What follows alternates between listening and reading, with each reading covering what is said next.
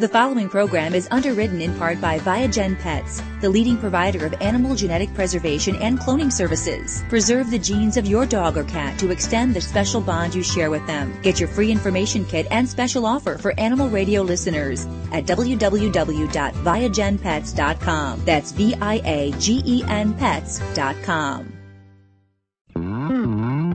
Celebrating the connection with our pets. This is Animal Radio, featuring your dream team, veterinarian Doctor Debbie White and groomer Joey Villani. And here are your hosts, Hal Abrams and Judy Francis. Well, hello there.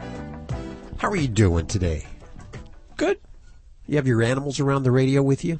Bring them around, because that's how we do it here. That's how we roll at Animal Radio. If you love your animals, this is your show, whether it's a cat, a dog, flamingo, an elephant. Maybe it's an animal you don't even have, but you just like animals, like a sloth. I'm a big sloth lover. I have every sloth picture book that there is, because I, I love sloths.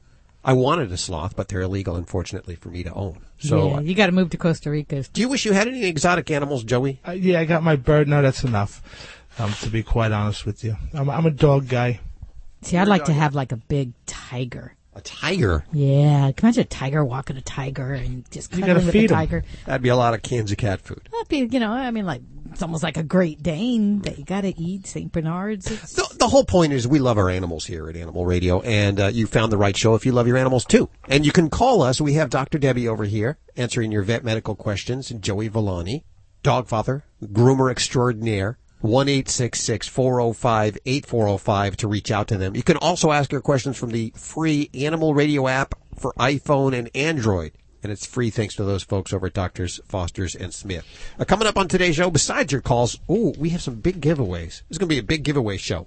Our friends from Kergo have sent me a list of all of the things that they're going to be giving away today. Yeah, and they're going to be some great travel items so if you for your pet. If you travel with your pet, you will definitely want to be listening for that within the next couple of hours. Also, Robert Semrow with top tips for natural disasters preparedness with uh, with your pets. How to prepare your pets for natural disasters. If you live in California, any day now. We're overdue. Yeah, we're overdue. So you definitely want to make sure they're taken care of in uh, Hurricane Katrina and all of these uh, right. disasters that we've had on the uh, East Coast, the Southeast. A lot of the animals were kind of secondary. They were an afterthought.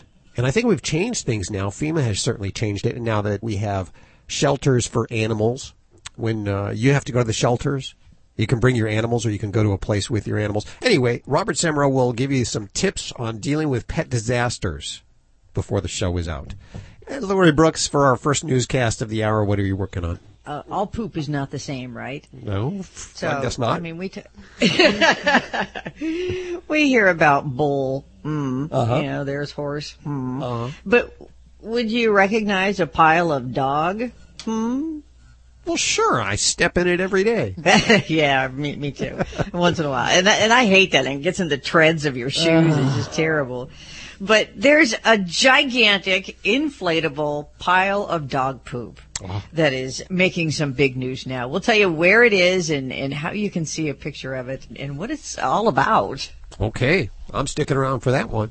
Uh, let's go to the phones for your calls right now. Toll free, one eight six six, four oh five, eight four oh five. You can also ask your questions from the free Animal Radio app for iPhone and Android. And this is great if you live outside the continental U S because I believe our toll-free numbers only work in the U S But the uh, the app, anywhere, anywhere you are, download that app, ask the questions of Doctor Debbie and Joey Villani directly from the app. Uh, let's go to line two. We have Carol waiting. Hi, Carol. How are you? Okay. Just okay, okay. Oh, that didn't sound very happy. I'm on oxygen. I'm not too good. Oh, I'm sorry oh, to hear okay. that. How can we help you with what's going on with the animals? Well, with the cat. Okay. Okay. The fleas are terrible. Okay, yes, they sure are. Do you have any suggestions? Are these kitties indoor, outdoor kitties? Do you have dogs in the home as well? In and out. And do you have other pets, dogs as well? Well, we have dogs, but they're they're not near her. They're in another part of the house. What have you currently tried for your flea control? Just the Frontline. Okay, just Frontline or Frontline Plus. And are you using it on the dogs? Plain Frontline. Okay. On just the cats, or are you using something on the dogs as well? They use Frontline on the dogs, too. Okay. All right. Well, we've got a lot of opportunity to try some other things that can be more helpful. And the other thing we have to really just kind of look back at is that fleas, um, the amount of time they spend on the pet is very small. Um, so they're actually in the environment. Um, and if your pets are indoor and outdoor, that's both environments. So anytime we treat fleas, we look at environmental treatment as well as treating the pets. The other thing that we can do, and especially in your situation that we've got some room for improvement, is we can try products that have expanded action. So meaning Frontline's a great product, but if you're using just Frontline, you're just using a product that's just going to kill Um, mostly the adult forms. Um, so there is uh, even a Frontline Plus, which has an insect growth regulator. So it also helps to kind of get that second generation as well. I think it's so, Frontline, regular Frontline. Let me look on the box. Yeah. There. Well, that's okay. I mean, so so there's other things beyond that, but that's one thing. The other is that there are a lot of great products that can actually help quickly to kill no, off it a is lot Frontline of Frontline Plus. Good. Okay. So there's a lot of other products that we can use in conjunction with a topical. So there's a lot of good oral products that we can use in both cats and dogs to help do a quick kill on them. So in well, dogs, what I there's... Did, what I did last night, I couldn't stand it anymore. She was outside on the front porch, and she was just scratching and scratching and scratching. So I had this cat flea spray. I just sprayed it on her and rubbed it into her fur, and so then that seemed to calm her down a little bit, but mm. I don't know. Okay, well, that might have, that might have been a placebo effect, because usually the flea, um, the flea sprays and such, I mean, they certainly can help, but it's unlikely that we're going to have a very immediate um, improvement in the itch. So the things that I'll tell you is that, one, is it sounds like you need someone maybe to help you out a little bit there. So I would speak with your veterinarian about helping you to get the right products and get the right timing, because what I would typically recommend is using an oral product along with a topical. And you may continue using Frontline. We may to, need to make sure we're using it appropriately. We're applying it to the skin. Well, I can't um, afford anything too expensive, so... Sure, sure. And, you know, what, what is expensive is keep doing the same thing and not getting improvement. And that's not good on your pocketbook, and it's certainly not good for your pet. So that's why I'm trying to find something that's going to be the best choice in your situation. And you will have to work very likely with a veterinarian, because there are some great products that we can use that have longer lasting effect, especially for, well, say, your dog. Why do I have to work with a veterinarian? Oh, boy, because... uh Uh, help me out here, guys. These are prescriptions. I'm... Like Comfortis is the oral. You could only get it from your veterinarian, right? That would be yeah. the, the one reason that I would do it. And by the way, I just tell you, we used to use Frontline. It didn't work anymore, and we took this uh, Comfortis pill for the uh, cats, and it works. It, it does wonders. It really is a lifesaver and a game changer. And you could only get it from your vet. Comfortis, right? And there's another one, too, isn't there, Doctor? Yes, there's Comfortis, um, and I'm trying to How think of what our... C O M F O R T I S. It's like comfort yes. with is at the end. Yeah. And uh, also Capstar is the other one you can use as well. Capstar. C A P S T A R. Capstar. And that's yeah. a pill? Yes. And then there are other topicals as well. You know, so if you're not happy with what you're using, then there are whole new generations of new medications that are out there. And that's where, you know, you may not want to work with your veterinarian. Oh, my gosh, that sounds so horrible. But there are some products that are um, very useful, and your veterinarian can have the best ones. Uh, again, this is where you pick up the phone and say, hey, doc, I want to come in and talk to you about what I can do in the most inexpensive way to treat my whole household. And we're going to talk about sitting down and saying, okay, we're going to treat your dog, we're going to treat your cat, and we're going to use a combination of oral medications along with topicals. We're going to also include environmental control. So that's going to mean things like vacuuming in the house. If we possible, we... Every day. Uh, yeah, okay. So, yeah, so there's a lot of things that we can do there. And uh, You got you got to see the vet, and I, I hear it in your voice. You're saying, if I go to the vet, that's going to cost me a lot of money. Is that what you're thinking? Is that what you're thinking? Well, I know the vet for years and years and years. Okay. Well, you, this is one of those things that you need to go to the vet for, and if you keep dumping money on Frontline and it's not working, then you're just wasting your money. Right. And you might as well just throw it down the toilet, your money. But if you go to your vet, spend a little money, get into the vet, tell them the, the problem and tell them that you don't have a lot of money, I'm sure that they can uh, get you out as inexpensively as, as they possibly can. Okay, well, I'll try it. Okay. And we wish you the best of luck. Where do you live? You live in California? No, Pennsylvania. Pennsylvania. Okay, so you those fleas they, will go. We, but everybody I've talked to is having problems with fleas this year. I know it's it's a big it's flea bad. year. Yeah. yeah. I don't know if it's because of the weather, the way it's been, or yeah. what it is, but uh, I never had them like this before. Never. Okay. Well, Carol, we wish you the best of luck with that. Okay. Thank you for calling. This portion of Animal Radio is underwritten by World's Best Cat Litter. If you're tired of wasting money on giant boxes of litter that don't last, do what I did. I switched to World's Best Cat Litter with concentrated power, so I use less. And I get more. You can learn more at try worlds best dot com. And thanks, World's Best, for underwriting Animal Radio. Hi, it's Alan Cable with another dog tip. You're not going to believe what happened to me. I got bit by a dog yesterday in the park. Yeah.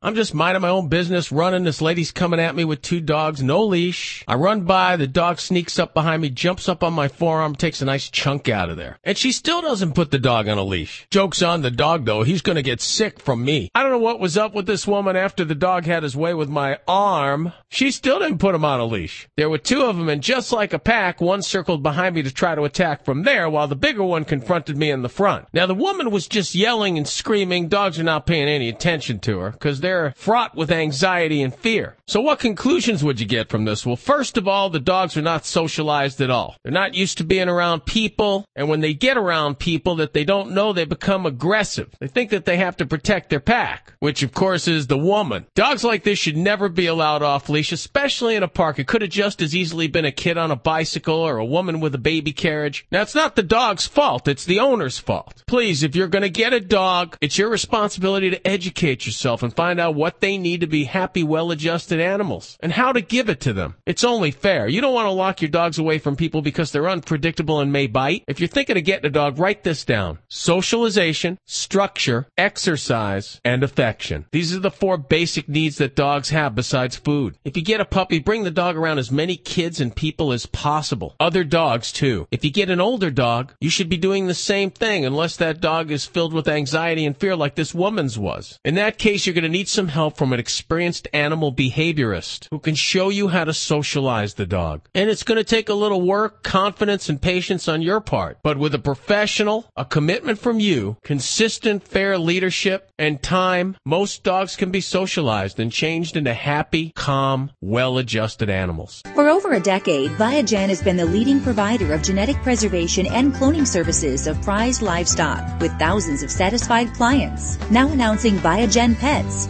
providing genetic preservation and cloning services to pet parents. Consider preserving the genes of your pet to extend the special bond you share with them. Get your free information kit and special offer for Animal Radio listeners at w w w dot viagen pets dot com. That's V I A G E N pets dot com. Did you know canine caviar diets are formulated with common health concerns in mind, such as diabetes, cancer, and kidney disease? You see, canine caviar uses low G I carbs, which reduce hunger and prolong physical endurance. Free of G M O, gluten, hormones, steroids, and antibiotics, Canine Caviar's five-star dog and cat foods are the only alkaline-based foods in the world, and that promotes a healthy lifestyle for your furry family. Find out more at canine caviar dot com. I am the family dog, and it's that time of year again. The one where pet parents start looking for Fido-friendly hotels and destinations where Fido is welcome. Make no bones about it.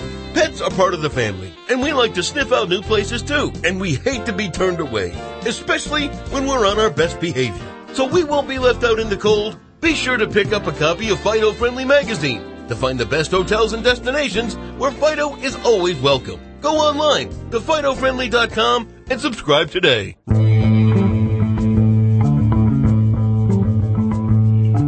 You're listening to Animal Radio. Call the Dream Team now at one eight six six, four oh five, eight four oh five. You found us, Animal Radio, celebrating the connection with your pet. And an incredible show still on the way here. We're going to answer your calls toll-free at one eight six six, four oh five, eight four oh five. We're also going to talk to Viagen. These are the people that have been cloning here in the U S, cats and dogs. There's a lot of myths, and today Viagen is going to break those myths, debunk those debunk myths them. about cloning. Also, Doc Halligan talking about insect stings, bees. Did you hear about these bees, Doc, down in uh, Texas? Uh, Texas that no. uh, attacked a dog? Attacked and killed Probably. two dogs and attacked oh. the owner, who survived, but the dogs didn't make it. Yeah. Were they the Africanized yeah. honeybees? They, I, I think, think so. They, they were just calling them killer, killer bees. bees. The killer so, bees. Yeah. yeah. Yes. That same thing. So you not only need to look out for fleas and ticks, but you need to watch out for bees and snakes. She'll be talking about snakes also. Yes. Uh, I know that dogs, especially like terriers and those that uh, like go down those, go holes, down those holes, stick those nose down. That's where they get everything easily. in the face. Yep. And that's the thing, is that dogs usually get a lot of these things on their heads and on their feet. Ooh. So say for the instance of a snake bite, that can be the most dangerous place to get bit, is on the face. Whereas people, we might get bit on the legs. Um, the toxin has a much farther uh, way to go to cause um, a lot more bodily harm. Yeah. So, um, mm. so yeah, their snoopiness gets into trouble. Now, you you hike a lot with your dogs. My labs used to get into a lot of situations where we came across a couple rattlesnakes in our in our time. And um, we actually did some aversion training of our own. There are actually scheduled and um, training uh, classes you can take in different areas where they basically train your dog with the use of a shock collar um, under a safe, controlled um, situation um, to actually not want to go near the sight or the smell of a rattlesnake. And it, it can be very effective and one of the most life-saving tools that you do for your pet if you live in rattlesnake country um, to help prevent a bite, because nobody wants to have to treat that snake bite. It's preventing it, and anti uh, um, rattlesnake training is one of the most effective things you can do. Yeah, I've actually worked at a couple of these clinics. It's fascinating just to see how. Well, they put works. little muzzles on the snakes. Well, is they, that correct? Yeah, they put like a wire cage over them, a little mesh cage type thing, wire to. And, and I do believe they either use defanged or. Yeah, um, part of them is one of them they didn't want to do it because they wanted the dog to be able to smell the scent of the venom, mm. so they didn't want to defang it because they wanted the dog to be able to smell it before it actually saw the snake. Oh. It's very fascinating. I have no interest in being five hundred miles, you know, from one of those places. I hear you. I'm You're with you. Out of me. I had to. I had to walk. My part of my job was to walk the dogs around these areas with the snakes. So it was, oh. it was, I enjoyed it. It was fascinating. Oh, that's wild. Uh, also on the show today, Robert Semrow is going to be talking about the top tips for pet natural disaster preparedness. And this is really important, especially if you live, uh, well, in California. Any, a disaster anywhere, can happen anywhere. Natural disasters, fires, floods, hurricanes, earthquakes could happen anywhere. And you want to be prepared with your pet on that. So that's on the way in just a few minutes right here on Animal Radio. It looks like Gordy from uh, Kergo will be joining us. And that means Kergo, of course, they make all those uh, traveling uh, accoutrements for traveling with your pets in yes. your car. Great items. And I understand they have some big-time giveaways today. I'm looking at a list of giveaways. I actually have one of the products that I use for my dog. If you travel with your dogs, you'll want to be listening. That's just a few minutes away right here on Animal Radio. Lori Brooks, what are you working on over there in the newsroom? Well, can I tell you about a huge dog? I mean, a really big dog. Uh-huh. Um, and his owner describes him as a Houdini, and how his latest trick landed him on the roof of a house all by himself. Really, I kid you not. It is time again to visit with Melain Rodriguez, the client service manager at Viagen Pets. These are the people that are cloning right here in the U S as well as genetic preservation. Hi, Melain. How are you doing? Hi there. I'm great. How are you guys? Very good. We don't have a lot of time, so I want to get down to brass and tacks right now. Okay. I've read several articles about cloning, and, well, there seems to be information out there that cloned animals aren't exactly like the original. Like, they're not the twin of the original. And there's there's actually some misconceptions that they might not be as healthy or have a shorter lifespan. What is the deal? Tell us. Yeah, that's right. There is still a lot of mystery surrounding cloning, and along with that, a lot of misinformation and myths. And so we're working to get the right information out there. But one of the mi- biggest myths surrounding cloned animals is the myth that they have a shorter lifespan. And this simply isn't true. Cloned pets have a normal length lifespan, and the current age of the pet at the time of the biopsy doesn't have any impact on the aging mm. of the newly cloned pet. Will they be an identical twin? Will they look the same? The Will same, they act have the, the same, same spots yeah. and everything? That's a, that's a very good question, one we get quite a bit. And they're going to look very, very similar for the most part. So let's say uh, it's a cat that's black with white spots. The cloned kitten is going to be black with white spots, but that white may have moved a little bit and shifted and be in a different location. But the percentage white to black is going to be the same. And then, of course, I would imagine some percentage of it is their upbringing and their environment. Right? That's right. Yeah, the environment can interact with genetics um, to impact things such as personality and behavior. But if the cloned animals raised in the same environment as the original, they should be very similar. What about, like, the medical aspect? Say my cloned pet, um, the pet that I cloned had heart disease and died of congestive heart failure. What's the possibility that the clone is going to have the same problem? Well, if the problem in the original animal is due to their genetics, if it's a genetic defect, then that cloned animal is going to have those same genetics and the same predisposition to that same disease. That's not to say they're going to absolutely get that disease. Um, the problem with the original animal may have been something that was environmental, so that's not going to be there in the case of the cloned animal. So they can really vary just depending on the cause of what that problem was in the original animal. But for the most part, um, cloned pets are healthy. There's nothing about being a cloned animal that makes them not healthy. Every cloned puppy and kitten that goes home is veterinarian inspected healthy before they go home. Where can people learn more? They can reach out to us at Viagen Pets dot com or give me a call at eight eight eight, eight seven six, six one zero four. You're listening to Animal Radio. Find us at animal radio dot com. Log on, learn more. People say less is more. At Red Barn, we think less is better. It's what you won't find that sets our natural premium pet food apart.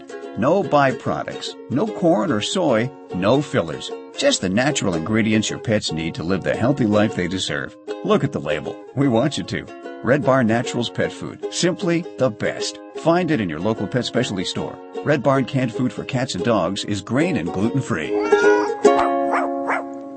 Get ready to discover amazing experiences you can share with your pets on Pets Welcome Here, the hour-long T V special that sniffs out the best places to stay, play, and dine with the furry members of your family. To find out where you can see Pets Welcome Here, go to pets welcome here dot t v and check out the schedule for the T V station in your area. If you don't see your local station, ask them to schedule Pets Welcome Here. Pets Welcome Here. Exciting adventures you can share with your pet. Hey folks, this is Jackson Galaxy. You're listening to Animal Radio. Please do everyone a favor, spay or neuter your animals today. This is an Animal Radio News Update. I'm Lori Brooks. A town in Spain has installed a huge, gigantic, inflatable pile of dog poop. Yeah, big, you know, Dairy Queen-looking brown thing. In an attempt to discourage dog owners who might be thinking of walking off and leaving a pile of poo in the streets. Now, perhaps even funnier than that is that the town of Torrelodones posted a picture of the inflatable and encouraged residents to share the photo using the hashtag No Mas Cacas. Can you believe this? I actually saw that now, this Cory, morning. You did. you did? I did see that this morning. Go on. Well, you know what? The town's council says this is the reason behind it, that they have about six thousand dogs in the town. And if you do the math, all of those dogs are capable of producing about eleven hundred pounds of poo every day. And I don't know if no one there cleans up after their dog, but that is what the giant inflatable represents. eleven hundred pounds of dog poop, the amount left on the streets across the town each day, they say. And uh, they have also installed some smaller poop sculptures in other public areas, along with signs, of course, encouraging residents to clean up after their dog and no mas cacas. We, we got to put that picture over on our website. The first time I saw that picture, I, I saw it like a, a quick glance, and I thought it was Donald Trump at first, his hair. And then I looked and saw what it was all about. Yeah, I was. I say, did I, a double take. I need to put that in my yard. I, I live on a corner, and the front of my yard stays clean, but the side yard on the corner, I guess people think I can't see over there, so they let their dog poop all over the side yard. You Those, know, a lot of people I do know. that. I got a great story if you guys want to hear it. Yes, I do. My dad, um, and at the time he was probably about eighty years old. There was someone that would um that would steal his newspaper and also would make the make the dog poop on his lawn every morning. So one day he got up early and he took dog poop and he rolled it up in the newspaper and he put it he, he wrapped it back up and he said he did it in a way where when they open it, it's going to fall on them. And his paper never um um was stolen again, nor was the poop on the lawn. That's pretty funny. That is very funny. There's a funny dog in Connecticut. Yep, he was uh, a Great Dane, and he was rescued from the roof of his home. Yes, you heard correctly. The roof, and he did get there all by himself after forcing his way through an upstairs window about seven thirty in the morning. Neighbors are all in their homes, you know, getting ready for work, and they hear this dog barking. So they call for help. The dog's owner wasn't home at the time, but she thanked the firefighters and described the dog as a sort of Houdini who has a tendency to unlock and open doors and windows. She said the dog was locked downstairs with the family's other Great Dane while they were at work, but apparently this dog was able to push his way through a locked door and then went around through the home, opening other doors and windows while trying and eventually succeeding at getting outside to say hello to some new neighbors in the neighborhood. Comedian John Oliver has found himself in the middle of an online feud with an animal-loving, Russian-backed dictator who happened to lose his cat. Oliver, who, if you don't know, hosts the H B O show Last Week Tonight, recently took aim at the leader of Chechnya in a five-minute segment. They're usually pretty funny. Uh-huh. He made fun of the dictator for posting an emotional plea to Instagram and asking the Chechen people to help find his missing cat. So Oliver pointed out also how often the young ruler posts photos of himself wearing T-shirts that have a picture of Russian leader Vladimir Putin's face on it, because I guess it's kind of a, you know, behind kissing thing. It was Putin who appointed him as head of Chechnya. Huh. So Oliver goes on Twitter to post a photo of himself holding the cat, asking the dictator, look, is this your cat?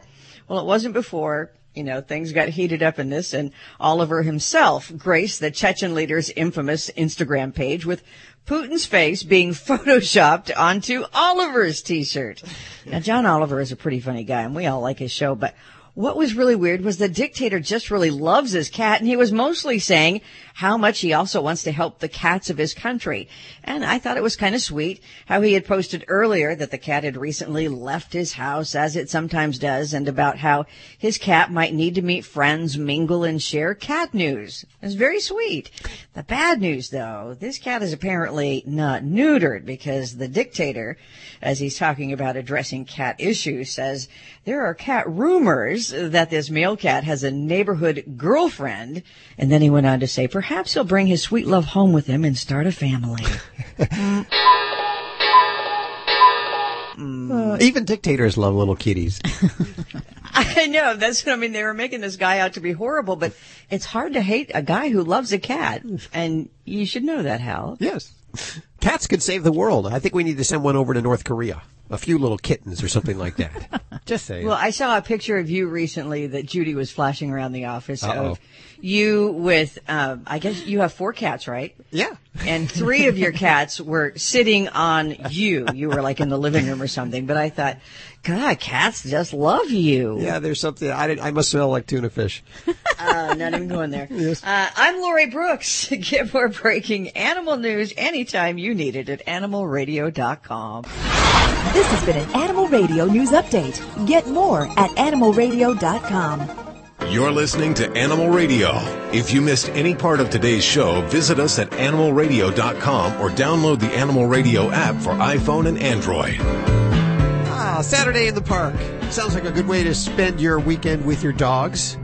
However, however, because it's summer now, there's a lot of bugs and all kinds of creepy crawlies out there that can get on your pet. Besides the ticks and the fleas and the, the usual stuff, there's what, uh, there's bee stings, right, Doc Halligan? Right. There were dogs that actually died in Texas that got stung by a swarm of killer bees. So they got stung multiple times? They got stung multiple times, and then the bees went after the owner. The owner survived, but the dogs both died. Were so. those some of those uh, extra nasty bees in Texas? Yeah, so those had? are okay. killer bees. Okay. And the bottom line is pets get stung by bees often. They don't usually die.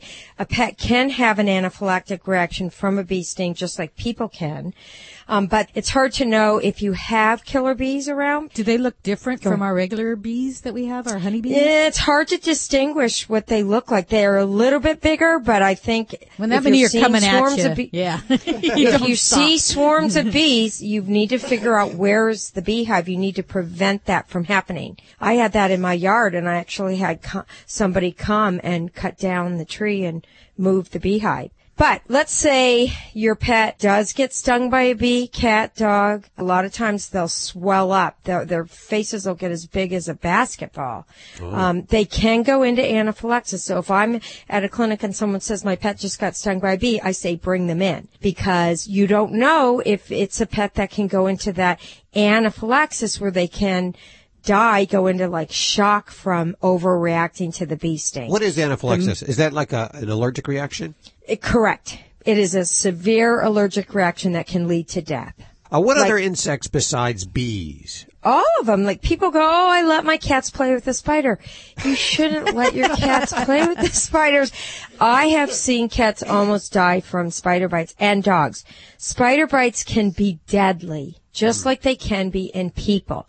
So, yes, they want to play with those insects because in the wild, that's what they would eat and stuff. But you really shouldn't have your pets playing with spiders. Even uh, though it, spiders it can be, are our friends, they should stay away from the spiders. What kind of reactions do they get if they get bit? Well, it varies. So you can have just a nondescript little swelling that they look at all the way to being hospitalized for two weeks.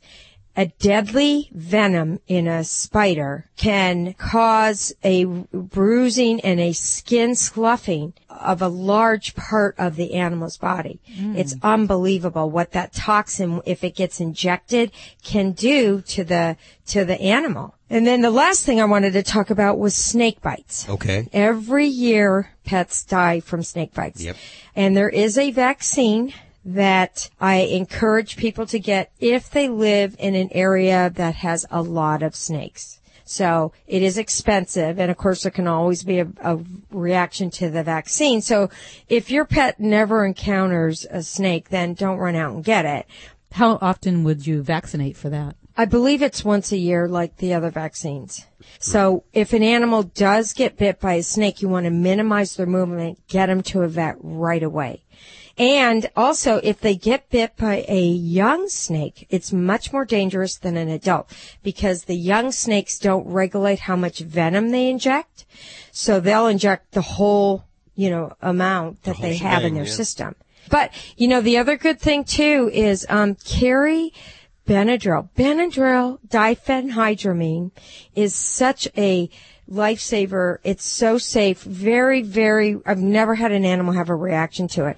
And so if your pet gets stung by something, get some Benadryl into them. I can say that safely. One milligram per pound orally as okay. fast as you can. And that can really prevent a lot of these horrible chemical reactions that happen in the pet's system. There you go, Doc Halligan. She is, of course, from the Lucy Pet Foundation, and you can learn more at lucy pet foundation dot org. I encourage you to go check it out now.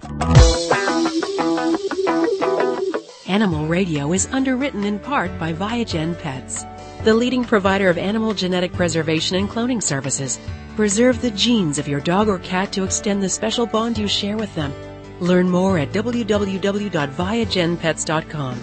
That's V I A G E N pets dot com. Did you know canine caviar diets are formulated with common health concerns in mind, such as diabetes, cancer, and kidney disease? You see, canine caviar uses low G I carbs, which reduce hunger and prolong physical endurance. Free of G M O, gluten, hormones, steroids, and antibiotics, Canine Caviar's five-star dog and cat foods are the only alkaline-based foods in the world, and that promotes a healthy lifestyle for your furry family. Find out more at canine caviar dot com.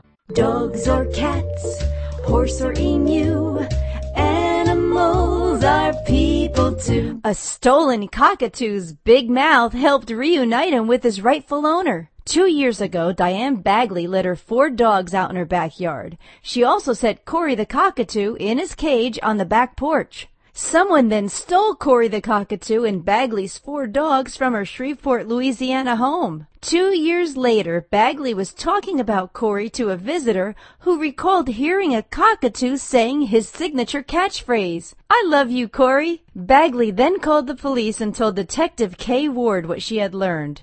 A sheriff's spokesperson said Ward wasn't sure she had the correct address until she approached a home in the mobile home park and heard a bird inside squawking, "I love you, Cory." The investigation continues to try to find Bagley's missing dogs. I'm Britt Savage for Animal Radio. Animal Animals are people too. Animal Radio.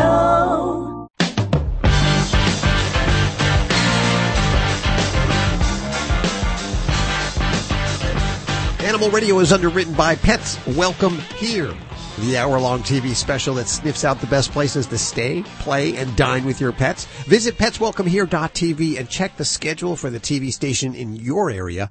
Pets Welcome Here, exciting adventures you can share with your pet. Thanks, guys, for underwriting Animal Radio. Uh, let's go to the phones. Your calls, toll-free, one eight six six, four oh five, eight four oh five. Hi, Don. How are you? Well, we have a uh, six-year-old uh, Papillon, and the problem we're having with him is he uh, he pees and poops in the house even when we let him out. And it's got progressively worse. We moved into a new house, and he just, uh, we put puppy pads down, uh, everything. We tried everything, everything mm-hmm. we can think of. So I thought I'd try to get some professional help. Oh, right. And then you figured yeah. you'd try us, huh? I, I, I tried the uh, the car guys. Yeah, they, they couldn't help you. They they uh, they steered me in, totally in the wrong direction. Doctor Debbie, what do you think? All right. Well, I'm going to try to put you in the right direction here. And and before we continue, I want to ask you, Don, is your baby, is, is has this been something that he's always done, or is it something more recently, this problem? Well, he's kind of done it, but on, under the circumstances that we didn't let him out. But okay. uh, if you don't let him out, he would pee in the house or poop in the house. But okay. It's gotten fully... to where you can let him out, and he doesn't. He will pee and poop outside, but he'll pee and poop inside too. Okay. And do you go outside with him, or does he just kind of get the door open and he goes outside and does the biz? Uh, kind of both, but mostly let him out on his own. Okay. Well, the big problem here is when we have a pet that kind of has failures of house training on a regular basis, they're basically repeating this behavior. And part of the problem that you're going to run into is some of this may have been going on and we haven't corrected it. So the, just the behavior itself rewards future behaviors very similar to that. So because he's pooped and peed in the house before, now we're going to ask him, okay, we're going to stop this, but we have to overcome all of that past experience. So that that's kind of the challenge with some of these adult dogs that have this problem. Um, so the first thing I'd say for other folks that are going through this, don't postpone training. You want to catch it when this behavior starts. It's much better outcome, much better success. Um, and what I'm going to recommend is we're going to need to take this little guy and go back to square one. So even though he is a six-year-old dog, we're going to treat him like he's a puppy. And it's not because we're punishing him, but we really need to retrain the whole pattern of his bathroom uh, needs.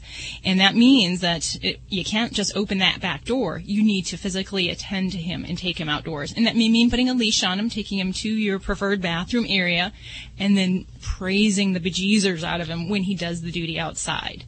Um, but if he goes outside, he's unsupervised, there's no positive reinforcement for that. So you really have to deliver that at the time of the pee or poop. I'm talking in the technical terms. Um, and then when he comes back into the home, you cannot allow him to be a free access dog. He has to be under supervision. Um, so this may mean either going, returning to crate training or constant supervision, just like a little three-year-old, like I was talking about my dog. Um, so you really have to either keep them on a light tether leash with you um, or in the immediate vicinity where you're at, because you have to be able to pick up those physical cues when he's saying, okay, I'm going to crouch here, and take him back outside. So it really is starting all over and going back to that puppyhood and uh, starting in the very, very beginning. Um, but the other thing I'd also say, Donna, is I'd make sure that in the environment where he is doing his business, that we make sure we do clean that up fully and use some good enzyme-based dog cleaners for those scents, because otherwise that scent just kind of is a constant reminder to them, this is the spot where I've gone before and I prefer to go there. So um, those are the big things there. Yeah, well, he doesn't pick out a spot. The whole house is his spot. Oh, it, the whole world is his uh, his bathroom. So, yeah, yeah, that, that, that's what it is. I mean, he, day it's in one of the bathrooms, next day it's in the hall, um, another day it's on a box. Yeah, Yeah. So that, and that's really the, going to be the biggest thing for him. And it's hard emotionally for us as pet parents, but we need to make his world smaller, confine him to a zone where you can monitor that, and then practice these behaviors, taking him outside to do his potty stuff. Um, if he is or he was crate trained originally, your job may be a lot easier because there's a instinct there, the den instinct that we can use to our advantage in house training. Um, but really, it's a matter of positive reinforcement, taking him out and really not allowing him to be a, a little naughty boy when um, you're looking the other way. It's a lot of hard work. Sorry. Give that a shot, Don. Let me know how it works, okay? Okay, thank you. one eight six six, four oh five, eight four oh five. We like to follow up. We like to find out how things go. You know, if you get advice here, we want to know, did it, did our advice work? You're listening to Animal Radio. Call the Dream Team now at one eight six six, four oh five, eight four oh five. Hey, this is Shaq. When I was playing ball, our team doctors helped me overcome pain with something called TENS therapy. And Icy Hot Smart Relief is that same kind of therapy. You just push a button and whoosh. Smart Relief sends waves of relaxing pulses that immediately start blocking pain. Back, hip, knee, or shoulder pain. Even works for hours after you turn it off. Man, this Smart Relief so smart, they should call it Shaq Relief. Ooh, I like that one. Somebody write that down for me. Turn on Smart Relief and turn off pain. Get my lawyer on the phone. You need to patent that. Use only as directed. Celebrating the connection with our pets. This is Animal Radio, featuring your dream team, veterinarian Doctor Debbie White and groomer Joey Villani. And here are your hosts, Hal Abrams and Judy Francis. In just a couple of minutes, a story about a bird that could uh, break the case in a murder. Ooh. Just because of what it's saying. It's one of those talking birds. Uh-oh. I'll tell you that story in just a couple of minutes right here on Animal Radio. You got to be careful if you have a bird that talks. Yeah. It's uh, watching you closely, and it's listening to what you're saying. And could I, you'd be surprised. We have birds that board with us and that go home saying clinic sayings like, um, cow, line two. Or step up. Things that we might be saying around in the area that we handle them. And it's like, ooh, gosh, you wonder if they pick up anything bad. Yeah. Yeah, we've heard of stories where birds actually gave away when one of the, the people in the household had an affair. Yes, had an affair. And yeah. One that would harass the dogs, too. Yeah, I think Joey's bird harasses, harasses the, the dogs. dogs. Yeah. Yeah. yeah. Uh, so that story is on the way. And uh, also some giveaways from Kergo. If you travel in the car with your dog, be listening up. We have uh, we'll have all kinds of good things. I'll I'll show you the pictures of the things that we're giving away. Look at that. Ooh, a lot of good stuff there, huh? Good stuff. Lori, what are you working on over there in the newsroom? Well, that's Gordy from Kergo who's going to be here, right? Yes, Gordy, Gordy from Kergo, not Gordy the the dog who's right. Uh, and but I'm saying that must be the name of the day because we have Gordy from Kergo. Uh-huh. We have. We have my Gordy, who is laying here on the floor and has been snoring all day. Uh-huh. And then we have Gordy, the betta fish. The betta fish. Who is now the subject of a one million dollars lawsuit. A betta fish? Wow. A betta fish. Wow. Well, that is, I had yeah. a betta fish once. Yep, I, I remember. Yeah, and it actually lived pretty long. Yeah, quite a few years. Really surprised. Everything that I usually touch, plants, even a chia pet. I've killed a chia pet. Yeah. I'm not proud yeah. of that fact, but uh, I live with it day to day. Okay, Doctor Debbie, are you ready to take some phone calls? I sure am. I am. You know, we've had so many parvo cases in our hospital. I am just exhausted. Parvo? And parvovirus. If I can just take a moment to please yes. encourage our um, dog owners to, if you have a puppy especially, make sure their vaccinations are current. Starting at six weeks, going till sixteen weeks of age and on a monthly basis. It really, um, it's a way to prevent this disease, and it's devastating. We are just overrun with parvo cases lately. Well, now, is that because there's an outbreak of parvo in the Las Vegas area or somewhere nearby? Yeah, there's a- A lot of factors. You know, it's spring. Um, time, the weather is relatively nice, uh, although right now it's a heat wave. Uh-huh. But people start getting out and doing more. Um, kids are out of school, so people are exercising with their pets, taking them places, going on vacation. And if your pet isn't current and protected on vaccinations, that is definitely a huge risk. So um, there are situations where your puppy should not be going to, um, say, going to the ballpark um, if they're not fully vaccinated. There's dogs that you don't know that are there. Um, now, what so, are the, the vaccinations, Doctor Debbie, that are like a series of vaccinations? Do you have to wait until correct. all of them have been given? Well, for the for the protection to be fully protected, they aren't done until they're done with that last shot in about two weeks after that, because it does take the body some time to respond.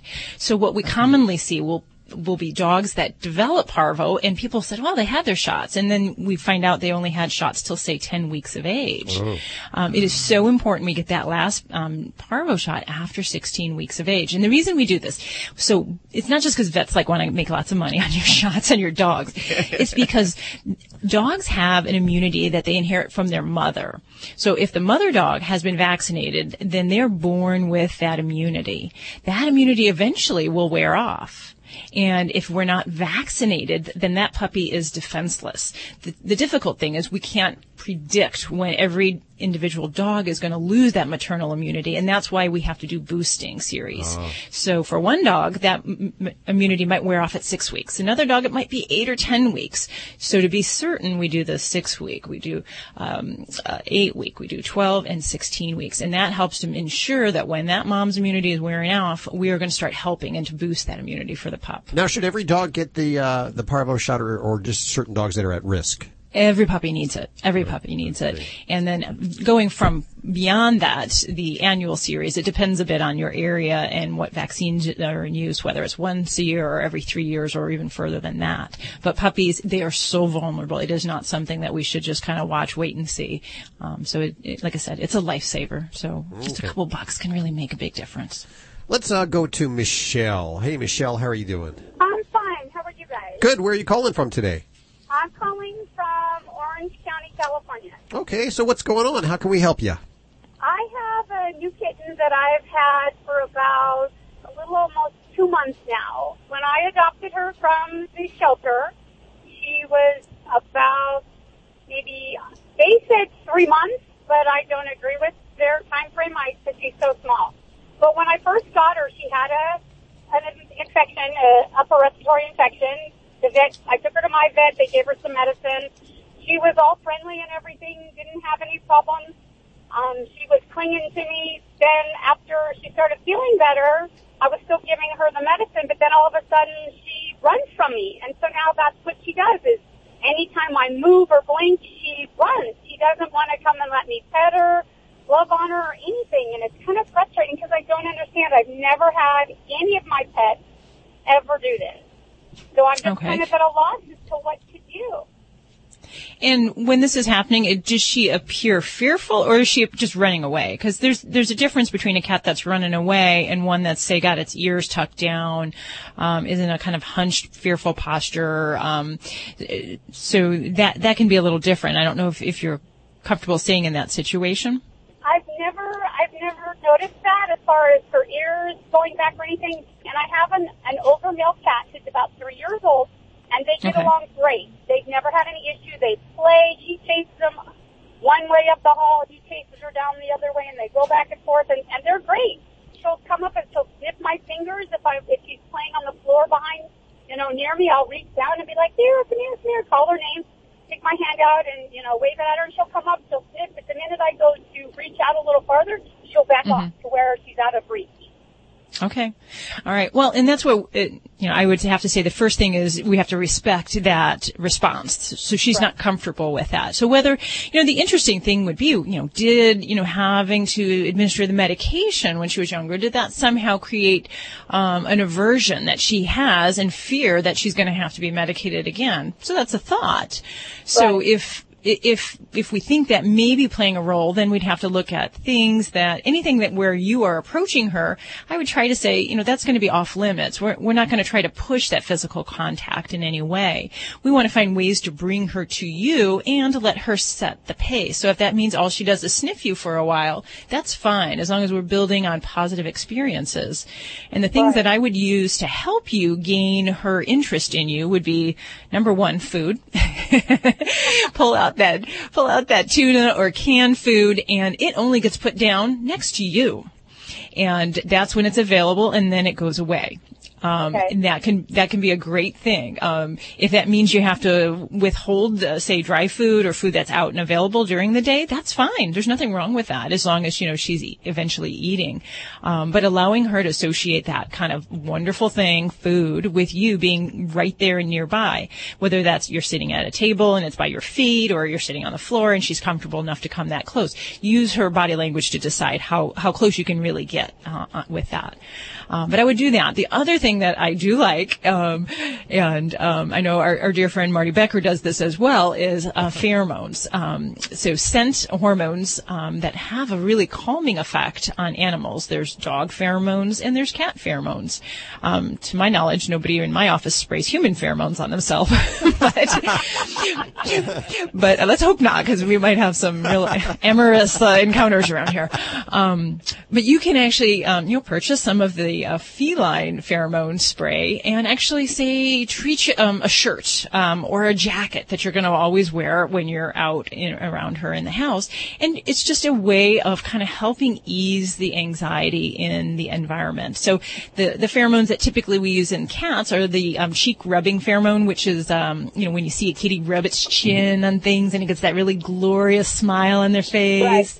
Right. So that's uh, that's basically where that kind of extract comes from. So that's um, kind of that general feeling they get. So that would be something else. That would be just a way to kind of use Mother Nature to your advantage to just say, okay, things are cool. I'm pretty neat. Um, and I'm not going to push that limit until you're more comfortable. Um, so that would be one thing. The other thing that I would look at doing is rather than you kind of reaching out to her, I would look for opportunities where she might come to you for maybe more uh, physical activity. So if she is interested in interactive toys like the little um, feathers on sticks or on yeah. wires, use those to have her follow you. And even if she doesn't come to you, it's a way of kind of her gaining trust that, you know, you're okay to come near. And I, um, you know, we just try using that for a couple minutes a day and just, uh, get, getting her used to that and, and, and kind of hopefully, hopefully building on that bond, and hopefully she'll come around with a little bit of time and, uh, just, just giving her time to make it on her own. So where can I find those pheromones? Where can I get those? Those you can get at um, most pet stores. Um, okay. You can get those at veterinary offices. Um, you can order them online. Um, okay. Feel Feel Away is the one that we historically use in our office. So I'll try those, and hopefully okay. we'll have better results and stuff. So, thank you. All right. Well, much. Good luck with things. It. Thank you. Thanks, Michelle. Keep us posted. Toll free one eight six six, four oh five, eight four oh five to reach out to the Dream Team. This portion of Animal Radio is underwritten by Pets Welcome Here, the hour-long T V special that sniffs out the best places to stay, play, and dine with your pets. You can visit them over at pets welcome here dot t v and check the schedule for a T V station in your area. Pets Welcome Here is exciting adventures you can share with your pet. Thanks for underwriting Animal Radio. You're listening to Animal Radio. Call the Dream Team now at one eight six six, four oh five, eight four oh five. Hey everybody, this is Brett Michaels, and I just want to say you, right now, want to take, wait, give me the line again. My brain skipped. Uh, Brett Michaels. I just had one of my brain hemorrhage brain farts. Oh, Go don't ahead, do that. Don't that do that. I don't want to be responsible for that. Trust me, it's me. Go okay. ahead. Animal Radio. Brett Michaels, Animal Radio. You got it. I knew the Animal Radio. Like, okay, here we go. Hey, this is Brett Michaels. You're listening to Animal Radio, and take care of your pets. They will rock your world. You're listening to Animal Radio. Find us at animal radio dot com. Log on, learn more. Any Tom, Dick, or Harry can tell you that Geico could save you money on car insurance. But since money talks, why not go straight to the source? Hey, Harry's money here. And the day Harry went to geico dot com and switched his car insurance was the day I got to hang around. Finally, boys bonding, bada bing, bada boom. No wonder Geico has ninety-seven percent customer satisfaction. Personally, I give him one hundred, but that's just my two cents. That was funny. Geico. fifteen minutes could save you fifteen percent or more on car insurance. Hi, this is Jenna Fisher on Animal Radio. Please spay and neuter your animals. You're listening to Animal Radio. Call the Dream Team now at one eight six six, four oh five, eight four oh five.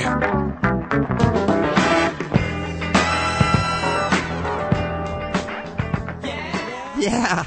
California, congratulations. Your last known animal shelter gas chamber has closed. I didn't think Yay. this was still in existence. Uh, Finally. Very excited about that. Still exists in I parts know, of our country. country other states, yeah. Too bad. A very inhumane way to euthanize animals. But uh, good for you, California. Yes. Uh, what are we working on this hour, Miss Brooks?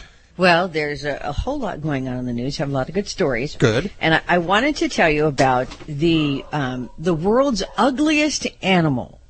I mean, there are some animals that aren't so cute. But what are what are the horrible pitfalls of being an ugly animal? We'll tell you about that. And and a new group that is devoted to helping them. Okay. Well, I know some animals are so ugly, like the dogs. The dog contest they have in Petaluma, California, the ugly dog contest they have. Some of those animals, some of those dogs are so ugly that you just think they're just so cute, you know? Yeah, my dad used to say that about my first bulldog, and I thought, he, he was the sun and the moon to me. I thought he was the cute, and, and really you're walking down the street with him and people look and they go, oh, a face only a mother could love. And I'm like, oh, really? Did you just say that to me? Here's a uh, an interesting story Judy just gave me. And it is a pretty serious story about a parrot. So listen up, Joey. I know you have a cockatoo, but this could apply for any talking bird. It's a uh, possible murder witness is talking. Uh-oh. The, Uh-oh. The question is whether anyone should listen. His name is Bud, and he's an African gray parrot in Ensley Township. That's in Michigan. And he apparently has a very filthy mouth. And his latest, well, they all do, don't they? His latest phrase... From his owner. Yeah. yeah. Well, they learned it from either the T V or the owners. Uh, but his latest phrase is the one, he won't stop shouting at the top of his lungs. And he's mimicking his owner's voice. And he's saying, don't f***ing shoot. The bird's antics might be laughed off were it not for the fact that Bud's owner, forty-five-year-old Martin Durham, was, in fact, fatally shot at his home in May two thousand fifteen. And relatives believe Martin Durham's final moments were imprinted on the bird's memory and that he continues to relive the slaying. Wow. So what do you think about that? I, yeah, wow. I'm not surprised. Does your bird talk English or does your bird just... Uh... My bird don't talk, but I wouldn't But I wouldn't do it in front of any witnesses. Don't worry, even the bird. Well, African greys are one of the smartest, or I mean, one of the most talkative, right? Yes, they are. Yeah. Absolutely. And they can learn fast, very, very fast. Let's go to the phones. Hey, Chris, how are you? Uh, I'm doing pretty good. How are y'all? Good. Where are you today? Great. Uh, I'm in Fremont, Ohio. Fremont, Ohio, never been. How can we help you? um, well, yeah, I just had a question about my um, African grey. Um, he's about uh, four months old, and I can't get him to eat anything besides the... the pellets and the seed. What what are some things I can do to get him more interested in, like, say, fruits and vegetables? Oh, sure, yeah. And uh, African grey, for anyone who's not really familiar, they're a wonderful parrot, um, great talkers. And you said he's four months old? Yes, ma'am. All right. Well, wonderful. Um, so, yeah, for diet, um, pellets are a ma- good mainstay of the diet. As far as fresh foods, um, we can definitely vegetables, fruits, um, all those good things, noodles, beans, rice, all that. The big thing that I like to do with um, the fresh foods, if they're not really um, interested in right off the bat, is to make it really a social experience. So often birds, they really enjoy eating what we're eating. So um, it's actually something where I will share off my plate and share to the bird. So if they see you eating it, it kind of becomes a fun thing. So um, not everything he's going to like, um, but if you experiment and try it in a social setting, you may find that you f- have better luck than actually putting that in a cup feed or inside his enclosure. And uh, okay. Use that as actually a reward. So, you know, if he's, if you're practicing things as far as with him perching or coming to you, use these items, these food items as a reward, and then it'll also become kind of a, a, pos- a, a double positive because it's a treat and, you know, he's getting to spend time with you or getting getting ear scratches or what have you. So, yeah, I, I would really um, pose that as a, a social training step for him. Okay. All right. And what are some things I can do to help stimulate him learning how to talk? Biggest thing is to talk to him. Uh, we want to spend a lot of time talking to this fella, and uh, he, even hearing different sounds and different voices are somewhat helpful. Uh, I find a lot of birds um, respond differently to either male voices, female voices, um, right. or different sounds. Um, so really, you cannot uh, talk to this fella enough. Does he travel and, with you? Right. No, he stays at home with my uh, daughter and my wife. And yeah, I think I think he's more stimulated by the females. Well, yeah. Well, we we'd say something about that about with a lot of other guys. Yeah, but we yeah. won't say that. Yeah, definitely, definitely. But I, I definitely appreciate your help, and I'll definitely try. I never thought about like trying to make it a social thing for him eating, like giving it to him off my plate or something like that. But we'll Doc- definitely try it, because I, I've heard that they need they need like their fruits. They can't just eat the seeds and stuff like that alone. Oh, yeah. And, and definitely, this is the one situation where we say it's okay to feed from your plate, where we don't say that with dogs and cats.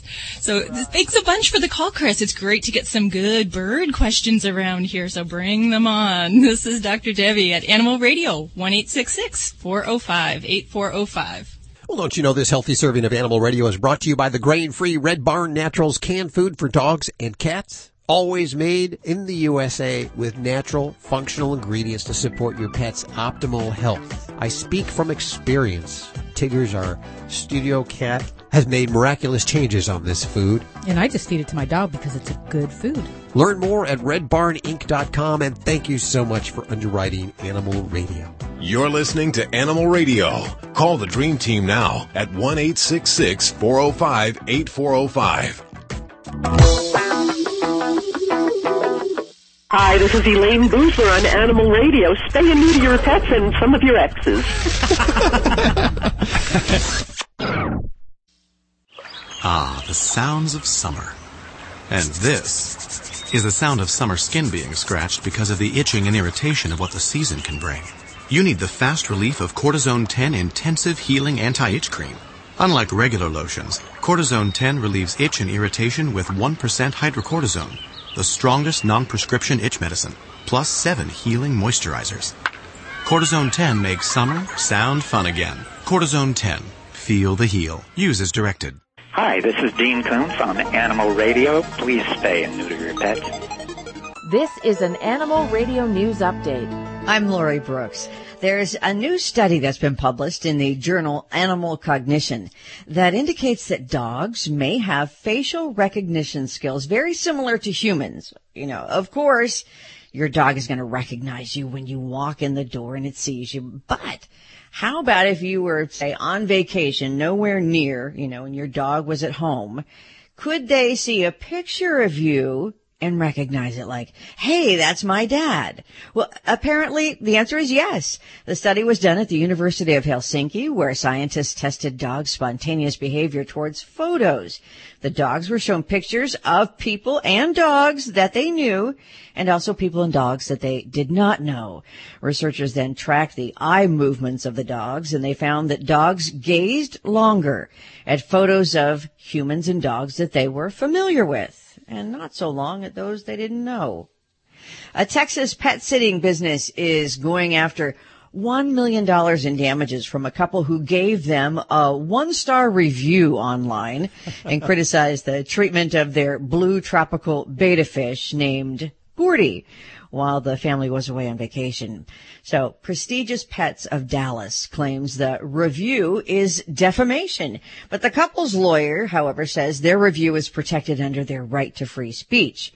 And by the way, the couple also has a video showing Gordy's water and how it became cloudy, and the food had accumulated at the bottom of the bowl, which must have been caused by overfeeding. So what could be so bad? I mean, why is this business so up in arms about a review? Well, the review said, "The one star is for potentially harming my fish. Otherwise, it would have been two stars. We have a camera on that fishbowl, and we watched the water go from clear to cloudy. There was a layer of food on the bottom from way too much food being put in it. Even if you don't have fish, you should be able to see the change in the bowl and stop putting in so much food." Well, you know what? Good for them if that is an honest review, because, you know, people like us, we appreciate that, especially when we find out how someone's going to take care of our pets. But the problem is, and everyone please take note before you ever sign another agreement with a pet sitter, because the couple agreed under the business's service contract, quote, to not make negative comments about or disparage this company, Prestigious Pets, in any way. In the fine print, also, this gem of legalese nearly too small to read, your acceptance of this agreement prohibits you from taking any action that negatively impacts Prestigious Pets, L L C, its reputation, products, services, management, employees, or independent contractors. Any violation of this clause, it went on, is to be determined by, you guessed it, the company, Prestigious Pets, in its sole discretion. So as horrible and time-consuming as it is when you look and see, you know, a whole page of that tiny print, read it or look what can happen. The sad-looking blob fish. Have you ever seen it? It's got a nose, like a Jimmy Durante nose. It's nope. It's huge. It, and its its skin is like real membrane, membranous-looking. But it has been voted the world's ugliest animal, the blobfish. And it's not good for the blobfish or for any other animal that is not so cute or beautiful, because it turns out that aesthetically challenged animals are routinely ignored by researchers in favor of cuter animals. And this is according to experts who have studied ugly animals. They say ugly animals could be at a greater risk of becoming extinct, and that's because they're being ignored by the science community while more research and funding is being directed towards, you know, those cute cuddly animals like koalas and kangaroos. The study was, this makes sense now, done in Australia and published in the Mammal Review Journal. They found research funding is being given to big animals, which they say are iconic and attract people's attention because they're cute and charismatic. The expert adds, that's also because it's very hard to make a tourist attraction of a rodent. Well, luckily for these animals, the Ugly Animal Preservation Society is dedicated to raising the profile of some of Mother Nature's more aesthetically challenged children. But that, friends, is a story for another day. I'm Lori Brooks. Get more breaking animal news anytime at animal radio dot com.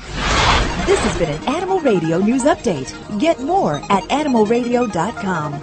You're listening to Animal Radio.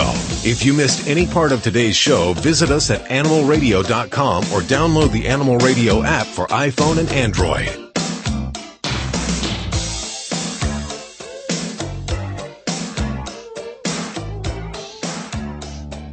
It's Animal Radio, and we'll head back to the phones for your calls in just a second. Toll free, one eight six six, four oh five, eight four oh five.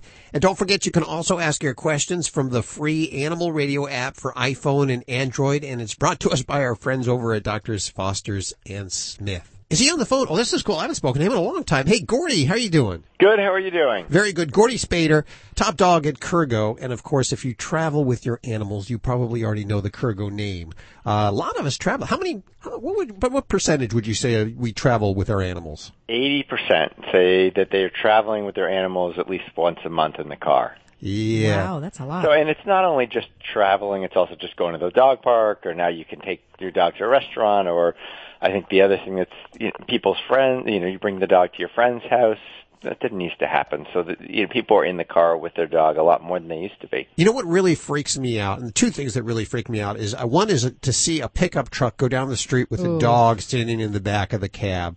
And while the dog looks very secure, if that truck made a sudden stop or anything happened, yeah. that dog would go flying. The other thing that really upsets me is, and I get on my little soapbox here, it's is that people that have their animals in the car that are sitting up front on their lap, in the driver's seat, on the driver's lap. They're running around the car. And that's got to be as bad as uh, texting while you're yeah. driving, I would well, think. Yeah, I agree. I mean, I think it's it's not only, it's bad for the distraction. I mean, obviously that can cause an accident, but if you ever got in an accident, the airbag would go off and could crush, I mean, it would crush a dog. It's not even meant for teenage children, let alone a small dog. So it's just getting this idea and that they're in, into the minds of people. Yeah. So you guys have invented a bunch of great different items for the car to keep the dog restrained and keep them happy. I've never asked you this. I've known you for a while, but I've never asked you this. Was there a personal story or anything behind this that made you decide to make these items? Yeah, so there was. My my brother, who's our head designer here and my partner from the beginning of the time we started this business, he's an industrial designer, and he had a dog named Zelda. Zelda was a very energetic plot hound and loved to kind of run around in the car, and at the time he was living in New York City, and the dog would put her paws on the center console of a Subaru that he had at the time. And a lot of times the dog would end up down at his feet. So they'd go over a manhole cover and it would make a loud noise.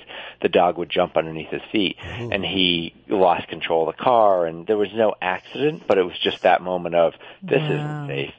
But he, being the inventive one of the two of us, said, I'm going to do something about it. And he came up eventually through using some Rubbermaid covers and bungee cords and other things. He came up with what ended up becoming our backseat barrier. Holy moly. I know the one that we have for Ladybug is the Skybox booster seat. And this fits her perfectly. She's a terrier. And this I sits. I love it. We, and we've had it for several years now. Yeah. It sits on the, uh, pass, we can put it on the passenger side seat, so she's right next to you. It wraps around the top of the headrest and is secure there so that you can look over and see your dog and, and yeah, and not only that, there's room enough in there for her blanket. I see that we have a couple of giveaways, so if you're traveling, uh, let's talk a little bit about what I have here. I have the uh, the uh, Wander hammock, as well as the bench seat cover and the cargo cape. All Those of are these, both th- all things to protect your vehicle, to keep them. That's right. To, because you know you go to the beach and you load the dog in the back of the car, sand and, and mud. It gets pretty dirty, so these all protect the car. Is that correct? That's right. So that, that if you think about it, you want to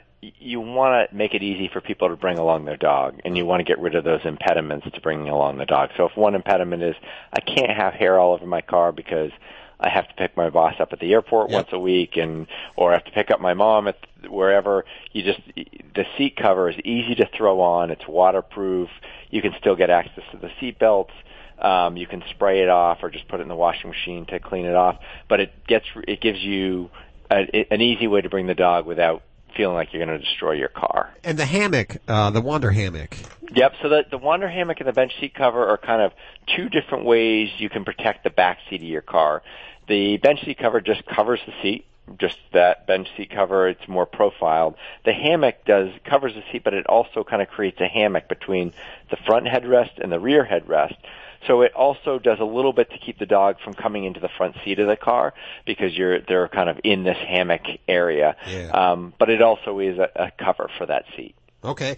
And the cargo cape is uh, it's for like uh, big S U Vs, big S U Vs to, to, so it sort of does the same thing that the, the bench seat cover does, but it's in the back. Is that correct? That's right. So it covers the back of the car, either a wagon or an S U V.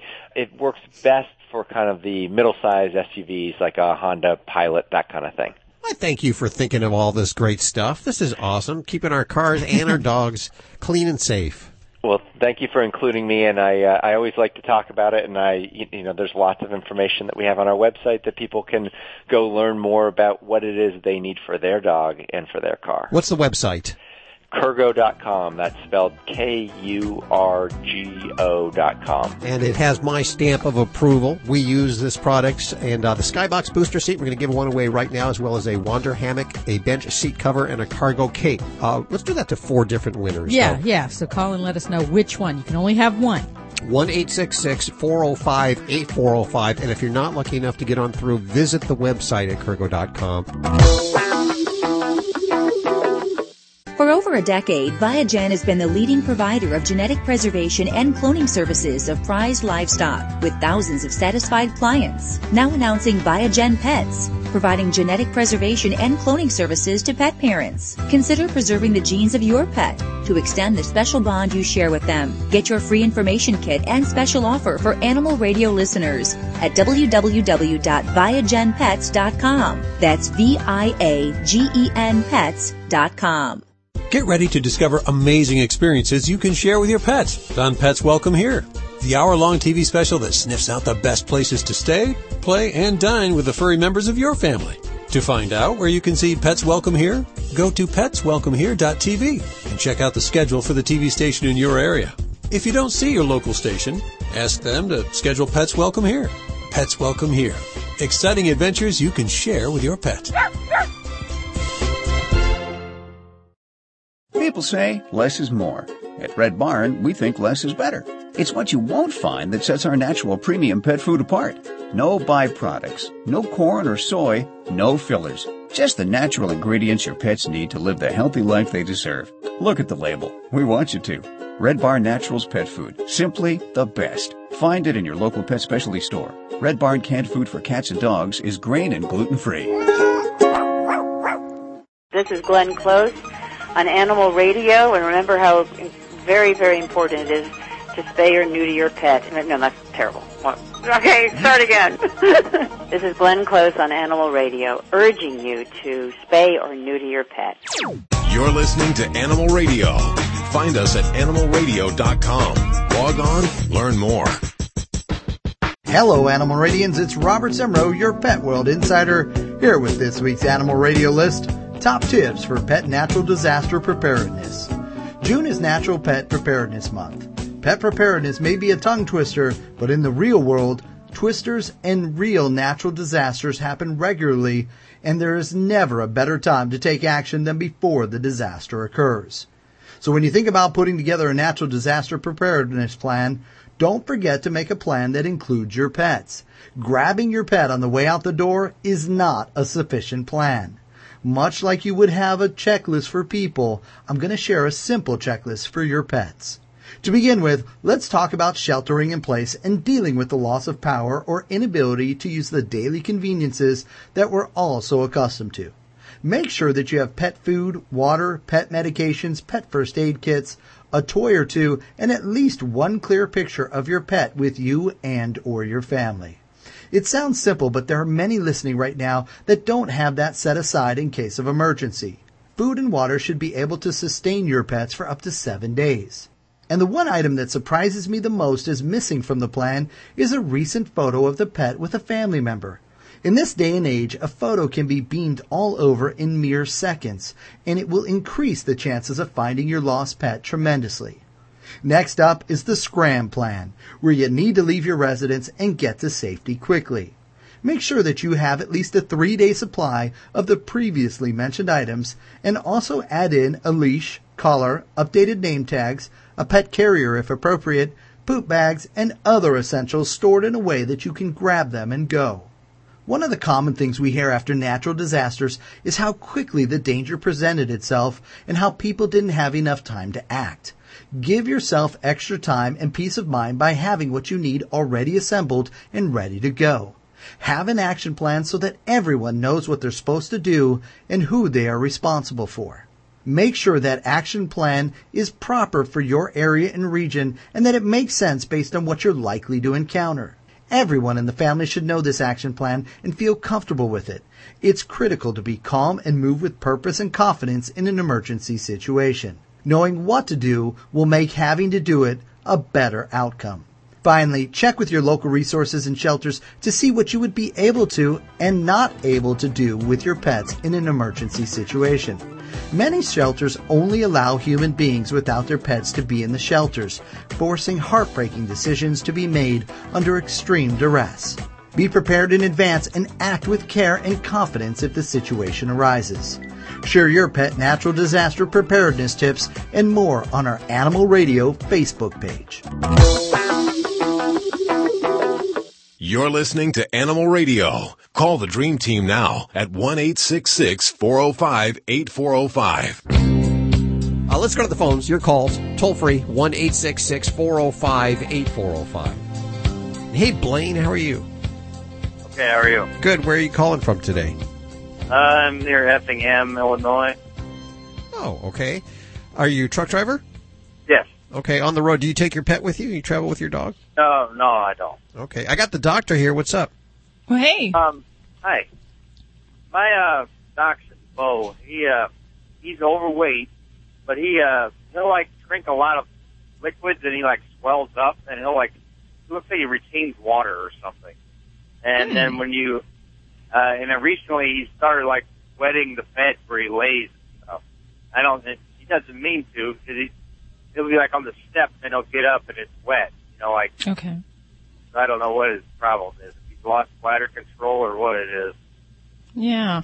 And in male dogs, you know, bladder control problems are not real common as the sole cause of urine leakage. Female dogs, sometimes we do see that they can have some sphincter problems, some leaky bladder problems, but it's pretty rare in male dogs. So for me, when I find out of a dog, a male dog that's leaking urine in any context, especially if it's accompanied with drinking more or peeing large volumes of um, urine, that would warrant a veterinary visit, and I would check a urine sample and and probably some blood as well. The things that oh, we look, the things that we're really going to be looking for um, are going to be um, conditions that cause your baby to drink more, things like diabetes, kidney concerns, liver concerns. Um, and, you know, retaining water, sometimes we think about heart disease, but usually there would be other symptoms that I'd be focused on and looking at. But uh, oh, I would okay. definitely well, he, say, yeah. He does have trouble with hair loss, but he's a doc, and I've heard that comment. That he doesn't have what? I'm sorry? He does have hair loss also, but I've had that for a long time. Oh, okay. Yeah. And that might be something that can kind of tie things together. Um, so for me, if I find out a dog is kind of losing hair, maybe getting a little pot-bellied and having excessive urinations, we might look at some hormone problems like Cushing's disease. So that, uh, oh, okay. So that might be something else to put on the whole differential um, when you see the veterinarian. But I, I, I definitely would say, you know, I can tell you certainly you need to get this baby in, at least do some baseline screening on him and uh, find oh, okay. out uh, the underlying cause. All right. Thanks. You're welcome. Thanks for your call, Blaine. You're sizzling hot. Sure. Well, there you go. It's flown by once again. Uh, Doctor Debbie, you need to go to the bathroom. Your your knees are shaking back and forth there. I need a potty break. Okay, well, let's go to the potty break. Have yourself a great weekend. Remember to check us out at animal radio dot com. And uh, if you need a fix, download the Animal Radio app for iPhone and Android. Be well. Bye-bye. Bye. Wash your hands, Debbie.